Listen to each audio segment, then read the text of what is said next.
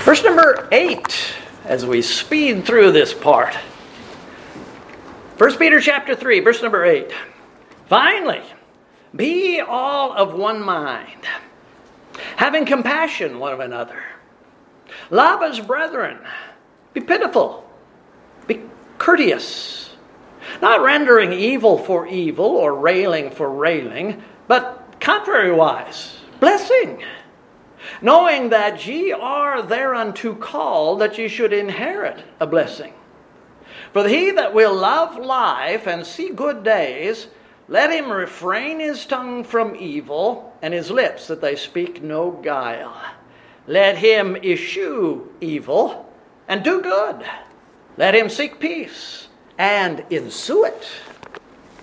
We ask Heavenly Father your blessing as we consider a small portion of this scripture. We ask that you lay things upon our hearts that need to be there. Perhaps we've not considered these things in some time. We know them to be true. We ask, Father, that you would make them real and true to us this evening, and that we might go from this place uh, properly equipped to bring glory to the name of our Redeemer. Bless we ask in Jesus' name. Amen. You may be seated. I'll start with a subject that I greatly enjoy. Abraham Marshall was the second pastor of the First Baptist Church in Georgia. The Kiokee Church was started by his father Daniel just outside of Augusta, not far from the uh, Savannah River, and just a stone's throw from Aiken, South Carolina, where our son and his family used to live. In 1786, Abraham rode his horse from Georgia all the way up to Connecticut. He had two purposes in mind. One was to present the gospel all along the way. He preached in every Baptist church, every community, every private home that was opened up to him. He declared the glories of the Lord Jesus Christ. And the Lord blessed with the salvation, literally, of hundreds of souls. And many of those people were waiting for him to return from Connecticut so that they might be baptized. These people were truly born again. His second purpose was specifically to minister to his cousin, Eliakim Marshall, a man that he had never met. Eliakim had been a Protestant minister for 30 years by this time, but Abraham heard that he was, quote, a man of sound judgment, strong memory, and delicate conscience. So Abraham thought to himself, well, if he has a sound if he has a sound judgment, he will understand argument. And if he has a strong memory, he will retain it. And if he has a tender or delicate conscience, it will have an influence on him. And for these reasons, I expect to baptize him before I leave. And he did. The man listened to his uh, nephew and uh, accepted the truth and became a Baptist. Abraham returned to Kiokee and resumed pastoring. But during all of this time, he had not been married, ever. He was not a married man. Six years later, at the age of 44, he decided he was going to make a return trip up to Connecticut and come back down again. Again, he had the intention of preaching the gospel. He wanted to strengthen all of the churches that he knew along the way. He wanted to minister to people out in the boonies wherever he could, and he did. And the Lord miraculously blessed once again. But on this trip, Abraham had a second purpose. He wanted to come home with a wife. He wanted to get married. On his return, He's approaching home now. He's made his way all the way up, and he's uh, oh a third of the way back. He he stopped in a in the home of uh, Jack Waller, a pastor in Virginia, and there he met Jack's daughter Ann Waller. after a six day whirlwind courtship, Brother Waller officiated at the wedding ceremony between his daughter and this uh, preacher down from down in Georgia. And thereafter, I believe it was the very next day, uh, they got on their horses and they hit the road south, and that was it. I have no evidence that this is the case, so I'm using my imagination here as I quite often do. I have no evidence that this was true, but I can imagine a 44 year old man carrying a list of character traits that he would like to find in a wife. He was not a hormonal teenager making decisions based on the beauty of the woman's face and whether or not she wanted to party. He was, he was a, a, a rational man in the midst of a ministry. He was looking for a helpmeet in that ministry. So I can picture Abraham. I have no proof of this. I can picture this man carrying a list of things that he would like to find in the woman that he's going to ask to go with him down to Georgia. Perhaps he had met a few other ladies along the way. And out of this list of a dozen things, they had checked uh, five boxes, six boxes, seven boxes, but they just weren't, they, did, they weren't qualified. But when he met Anne, he started going through this list of things and he checked box one, two, three, four, ten, eleven of the 12 boxes. This was the right woman for him. Here was the woman of his dreams. Or maybe I should say the woman who met his qualifications. And again, this is probably not the case, but it might have been. Peter has just given some instruction to servants in chapter 2. Wives, first part of this chapter. Then to husbands in the previous verse. Now, in verse number 8, he uses the word finally, as though he was summarizing things or moving on to put a capstone on his previous instructions. In the next few verses, the verses that we have just read, we have about a dozen exhortations, some of which are given without any explanation. What if there was a box after each one of these? How many of these boxes could those people in Bithynia check?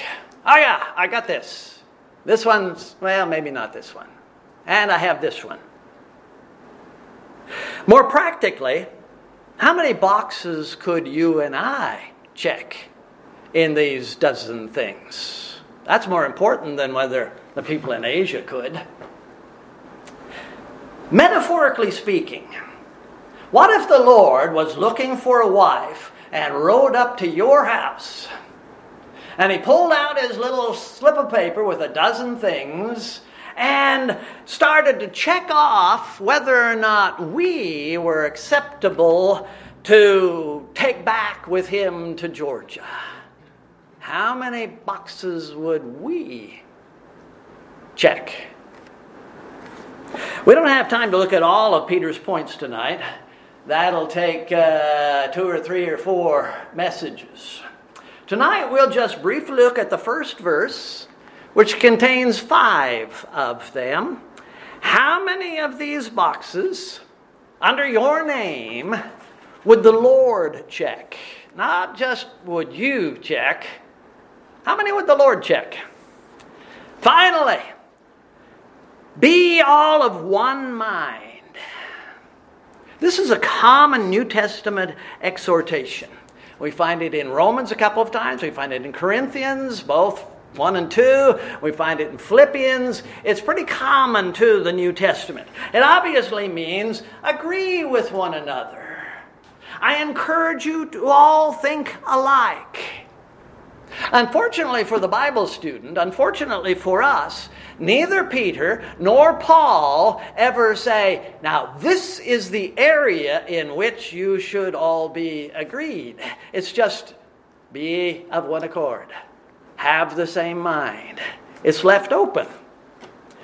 Are we surprised that only one time in the Bible is it said that any group of people were of one mind? Once. Actually, twice, but one group of people. In Acts 2 1, just after the ascension of the Lord Jesus, and after days of united prayer, we read, When the day of Pentecost was fully come, they were all with one accord in one place. And then a short time later, still speaking of the early, early church, and the multitude of them that believed were of one heart and one soul. Acts chapter 4 and verse number 32. Why is it that only one church the Bible ever refers to as being in one accord? Out of all of the churches that we find in the Word of God. Only one described that way. How was it that that growing throng of people coming from all sorts of backgrounds were for a while of one accord? United. Could it be that they, for a time, had one single focus? They weren't looking over here and over there. They were looking at the Lord Jesus. They were looking at Christ. I went through my commentaries, the few that I have, and I found only one which offered an explanation to this united frame of mind. It said, they were united in regard to faith, which I assume means they were united in regard to the faith, the things that they believed. Their unity was not in regard to uh, the length of a man's beard or whether or not he should have a beard. Who cares? It wasn't uh, that they were united about whether or not women should wear earrings or if their hair should be up or, or down. No, that wasn't what they were united on. It was about whether or not Jesus was the Christ, the Son of God, and whether or not he should be presented to the lost as the Savior of the world. They were united in that. The important stuff. The Jerusalem church had one heart and one soul because they were only days removed from the actual presence of the Lord Jesus. Months, if you like, but not too long ago. The leadership of the church, from the apostles to the 70 to the 120, had walked and talked with the captain of their salvation. That church still had its priorities perfectly straight. So agreement was relatively easy. And then things develop, or is it the other way? In our great day of great diversity, how is a church unity? How is church unity and solidarity possible? How can it be achieved? First of all, isn't unity far more likely if we check all of the boxes that remain? You'll see that as we go through. When everyone is compassionate toward everyone else, when everyone is filled with brotherly love, when our hearts are tender and everyone lives courteously, singleness of heart is obtainable. The problem is, we're all selfish sinners. We get ourselves into trouble. We need the Lord in order to reach any of these points, and particularly this first one. Romans 15 5. Now, the God of grace and patience, excuse me, the God of patience and consolation grant you to be like minded, one toward another, according to Jesus Christ, that you may with one mind and with uh, one mouth glorify God, even the Father our Lord Jesus Christ. Wherefore, receive ye one another, as Christ also received us to the glory of God. May God grant you this unity of heart. It's got to come from Him. We can't, we can't manufacture it ourselves.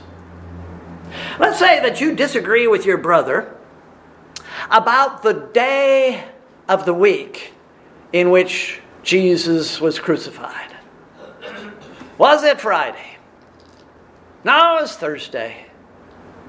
Oh, maybe it was Wednesday. And you argue about it. Rather than insist that you are right and your brother is wrong, your first response should be humble courteousness to that person. With a recognition, you know, you might be wrong and he might be right. Give up the floor. You might be in error. When we're willing to concede to another, especially when we are willing to concede to the majority, singleness of mind is attainable. Next, Peter says, finally, having compassion one of another. When I was first beginning my uh, study of the verse, I was surprised at what my Greek expert said. I'll just summarize. As he was going through explaining this verse, he said, This word, here only in the New Testament. This word, only here and in one other verse. Here only in the New Testament. Only here in one other verse. Here only in the New Testament. In other words, this Abraham Marshall is extremely particular about the woman that he's going to take to Georgia.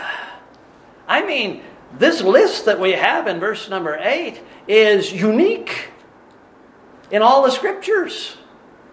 Single words, maybe, maybe used one or two other places.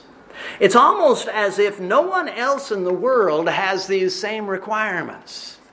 You suppose we could say that about the Lord? Only He has this high standard that He expects us to meet. I think that's reasonable. What is it to have compassion?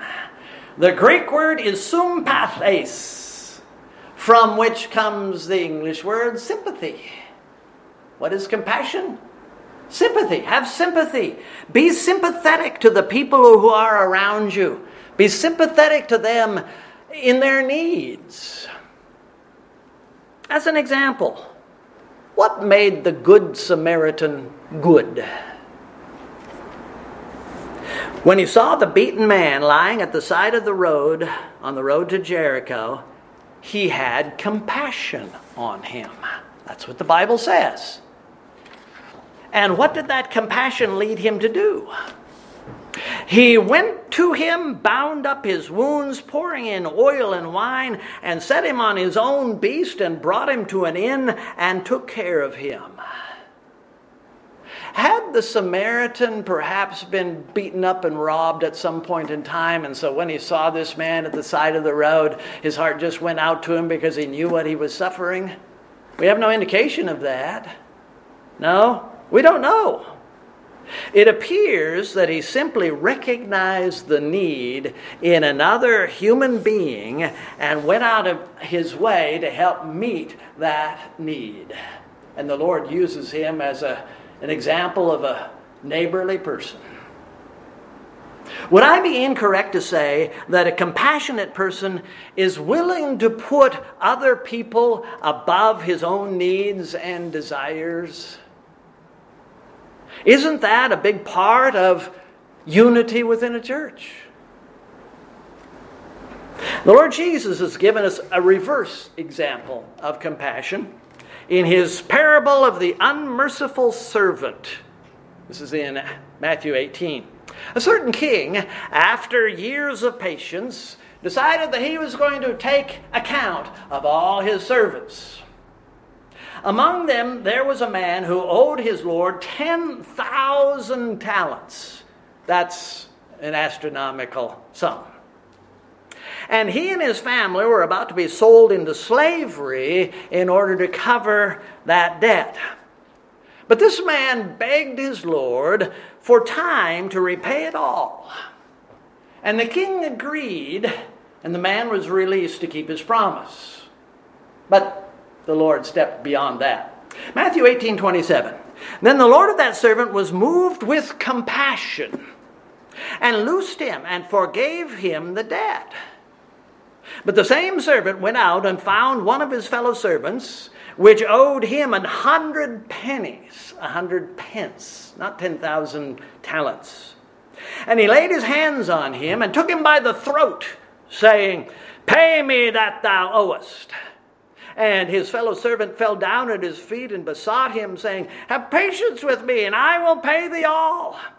And he would not, but went and cast him into prison till he should pay the debt. Now, when the king heard what the man had done, he called him and said unto him, Thou wicked servant, I forgave thee all that debt because thou desirest me. Shouldst not thou also have had compassion on thy fellow servant, even as I had pity on thee? Christians are supposed to live the way their Savior lived. There's our standard, our pattern. We have been infinitely blessed through the compassion of the Lord, and He expects us to be similar, similarly compassionate to others. The Lord wants to be able to check this box next to our name. But Christians often are far from compassionate people. I've often heard and even said of time or two Baptists enjoy eating their own children. Christians have to be told over and over again rejoice with them, rejoice. Weep with them that weep. Romans 12 15. We'll return to this weeping and rejoicing in another lesson. Then Peter says, finally, love as brethren. You're probably well aware that the Apostle John is known as the, the Apostle of Love. His letters refer, refer to love uh, quite prominently. But it needs to be pointed out that this is already the third time that Peter has referred to love the brethren. 1 Peter 122 Seeing ye have purified your souls in obeying the truth through the Spirit, unto unfeigned love of the brethren, see that ye love one another with a pure heart fervently. And then in the next chapter, verse 17, honor all men, love the brotherhood, fear God, honor the king. There are a lot of Christians who are equally disobedient in all four of these areas. Someone says, Oh, I love the brethren. Well, sadly, what that person means is, I love the brethren in an academic way. I know I'm supposed to be friendly toward them, or something like that. Love which isn't active isn't love. Inert, unresponsive love isn't love at all. I don't know what to call it. Love isn't merely a word, it requires action, it, it involves deeds. Paul told the Romans in chapter 12 let love be without dissimulation, let your love be without hypocrisy, and be kindly affectioned one to another with brotherly love, in honor, preferring one another in 2 Peter, our apostle builds a pyramid out of several important values. This is in chapter 1, verse number 8, verse, verse number 5. Giving all diligence, add to your faith virtue. And a virtue, knowledge. And a knowledge, temperance. And a temperance, patience. And a patience, godliness and a godliness, brotherly kindness, and a brotherly kindness, charity. For if these things be in you and abound, they make you that ye shall neither be barren nor unfruitful in the knowledge of our Lord Jesus Christ. Remember that love, love for Christ, love for the brethren, love for the lost, are clear characteristics of the regenerated soul. Jesus said, By this shall all men know that ye are my, my disciples, if ye have love one to another. And John added, We know that we have passed from death unto life, because we love the brethren. He that loveth not his brother abideth in death. Love may be a natural product of regeneration, that new heart that the Lord gives to us. But that doesn't mean that we're experts in it, that it truly fills us, that we are motivated by it. It should fill us. Check that box. Peter goes on. Finally, be pitiful. Ephesians 4:32 is the only other scripture which uses this Greek word and it reads be ye kind one to another tender-hearted forgive one another even as God for Christ's sake hath forgiven you. The word pitiful is translated in Ephesians tender-hearted. James says in 5:11 Remember the Lord is very pitiful and of tender mercy. We could preface every one of these five, every one of these dozen uh, exhortations with the words, Let's not forget that this is a blessing which you enjoy through the grace of the Lord Jesus Christ. The Lord has made an investment in you. Now share it. Many of us have been touched by God's grace and saved decades ago, long time ago. Maybe it took years for us, for you, with the grace of the Holy Spirit, to throw off that one particular devastating sin that you had, that uh, weakness that you possessed. But that was years ago. You've gotten some victory in your life now, and as a result, those sins are no longer menacing your every step.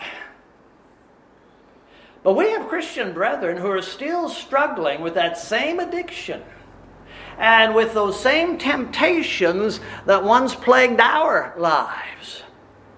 Like that wicked servant in Jesus' parable, we are to be tender-hearted, pitiful, toward that other person. Shouldst thou not, shouldst not thou also have had compassion on thy fellow servant, even as I had pity upon you? The last thing in this verse is finally, be courteous one to another. One of my commentaries explained Peter this way. This speaks about genuine Christian politeness. Not the tinsel of the world's politeness. This is stamped with unfeigned love on one side and humility on the other. Humble minded.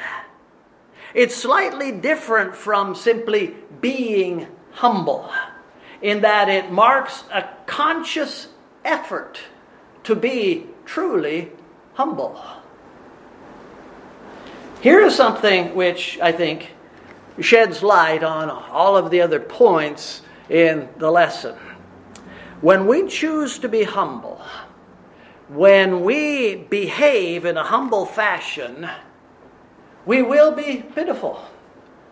We will be tenderhearted. We will be courteous and polite. This will paint our love of the brethren in brighter colors more recognizable. When we look at ourselves in a humble way, we will not be pushing our agenda. We won't be pushing our wishes and our minor doctrines. We won't be uh, aggressively assertive. We won't be interruptive. We will stop and hear what that other person has to say, even though we want to complete our own train of thought. I know a lot of Christians who very simply are not polite people. Their mothers didn't train them right. Their spirit didn't train them right. They're filled with their own egos. How many of Peter's five boxes have we been able to check? Finally, be all of one mind. Check. Having compassion one of another. Check. Love as brethren. Check. Be pitiful. Check. Be courteous. Check. Uh, is the Lord going to take us with him to Georgia? Leave us here.